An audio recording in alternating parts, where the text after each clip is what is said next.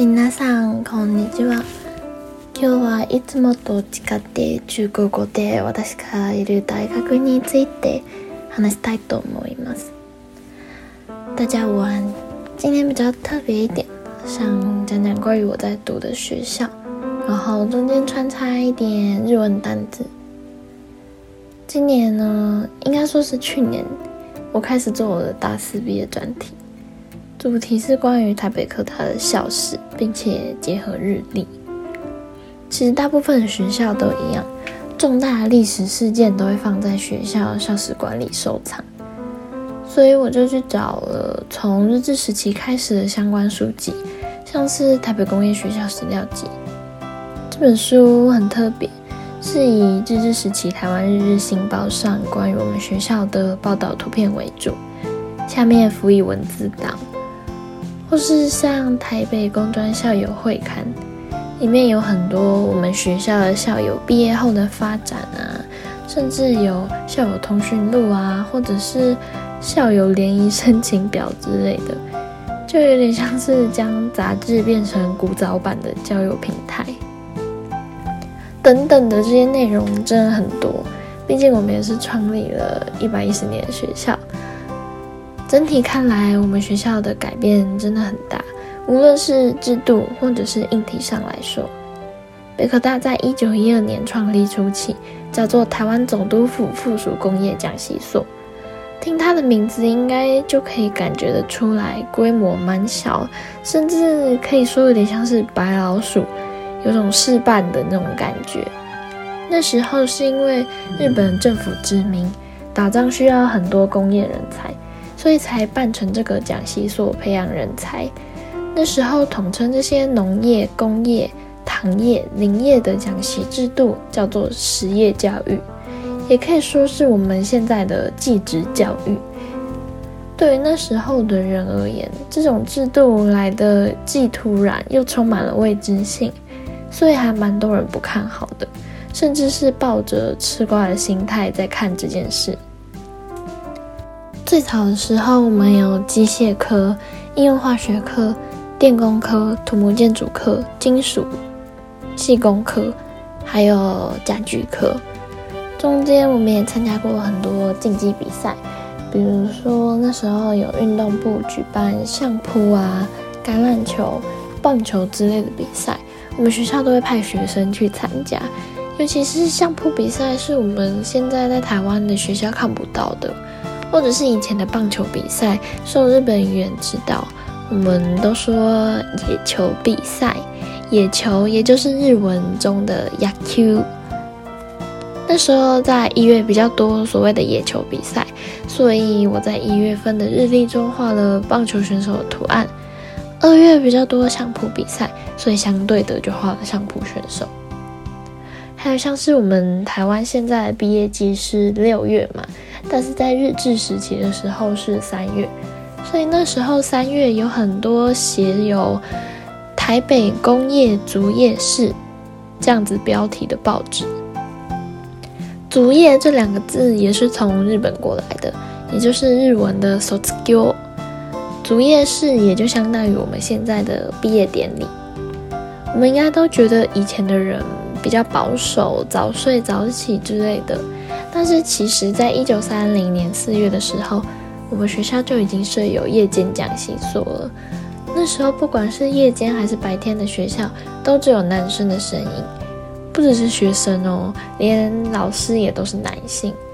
其实我也不知道什么时候开始有女学生跟女教授出现的啦，我只知道女生宿舍是在一九六四年的时候建盖好的，然后一九三零年也是一个蛮大风大浪的年份，那年的九月我们学校启用游泳池，嗯，对，那时候我们学校有游泳池，但现在没有。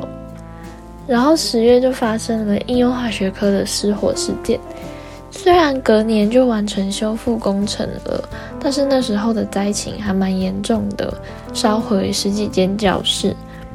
然后那时候的化学教室就是我们现在的一大川堂旁边，一大川堂也在二零一八年就登录成为历史建筑喽。之后校史馆也预计要搬来这里。其他日治时期还有时会举办展览，那时候也是配合日文，叫做展览会，也就是天覧会。说到展览，台北工专之前还有学生自己做酱油贩卖，也曾登上台湾日日新报。去年还是前年的戏上展览，有穿着模仿当时制服的学生贩卖酱油的摊位。然后到了一九四五年战后，我们学校更名为台湾省立台北工业职业学校。一九六三年新建的新生南路校门，建盖完成，也就是现在的学校的正门。然后一九六五年才正式的成立夜间部。二零零五年成立艺文中心，现在经过很多改革啊变迁。变成一间很漂亮、让人可以安静看展的区域。而关于我所就读的文化事业发展系，算是一个蛮创新的科系。二零一一年才创立，二零一九年时启用系上的人文实验室，常常会有很多自己的学生或者是校外人士的文化相关展览，有空的可以过来逛逛，会有不同的收获。最后，我想说，其实我会想把日历跟校史结合在一起，是因为他们都有一种时间流动的概念。再加上我觉得，大部分的同学可能都跟我一样，嗯，读了四年，却还是对学校的事情不是很了解，所以用大家会看到的文创产品的方式，把历史结合在里面。资讯量可能没办法到真的很多，但是一天一天翻着，可能也会吸收进一点，多知道一点。希望能用日历的方式陪伴大家过完这一整年。好啦，那今天的主题就讲到这里了。じゃあまたね。大学、大学、歴史。历史，日本統治時代，日治時期，相撲、相撲、野球、 棒球，卒業、畢業，卒業おめでとう，恭喜畢業，畢業快樂。火事、火灾、展覧会、展览、制服、制服、 醤油、酱油、カレンダー、日历。